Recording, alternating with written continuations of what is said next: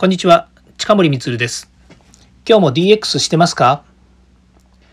?DX、IoT、AI を学び、明日から即戦力として使えるようになりましょ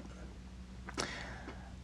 さて、今回は IoT の概要、IoT で何が変わるのかについて、えー、お伝えしたいというふうに思います。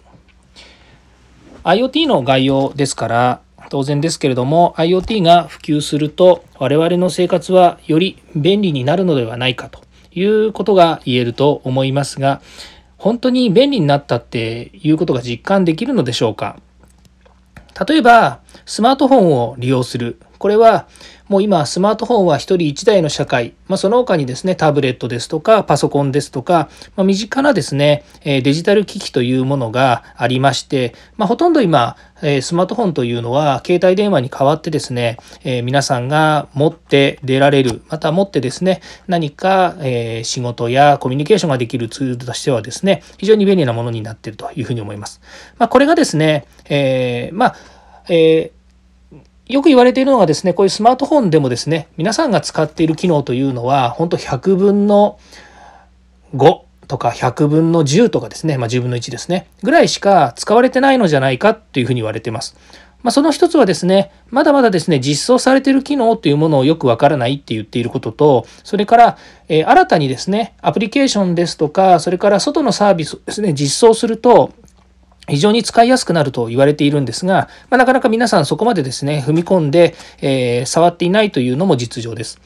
まあ、どういうことが起こるかっていうとですね、例えばそのスマートフォンからですね、えー、お家の、えー、家ですね、玄関の鍵を閉めたか開けてあるのかというのが確認できるとか、まあ、よくコマーシャルでもありますけれども、えっ、と、会社が終わって事務所を出るときにですね、え自宅を温めといてくれる、つまりエアコンをですね、入れるとか、それからお風呂を炊いておくとかですね、まあそういったことにですね、遠隔操作と言われてますけれども、えー、機械が機械を制御する。まあその機械っていうのはスマートフォンからお家のお風呂を入れるスイッチを入れてあげるというふうにですね、いうようなことができたりもします。で、これはですね、えー、これまで説明していたところにも出てきますけれども、やはりそのデジタルの中のですね、ハードウェアという機器を通じてですね、電源をオン、オフしたりということができます。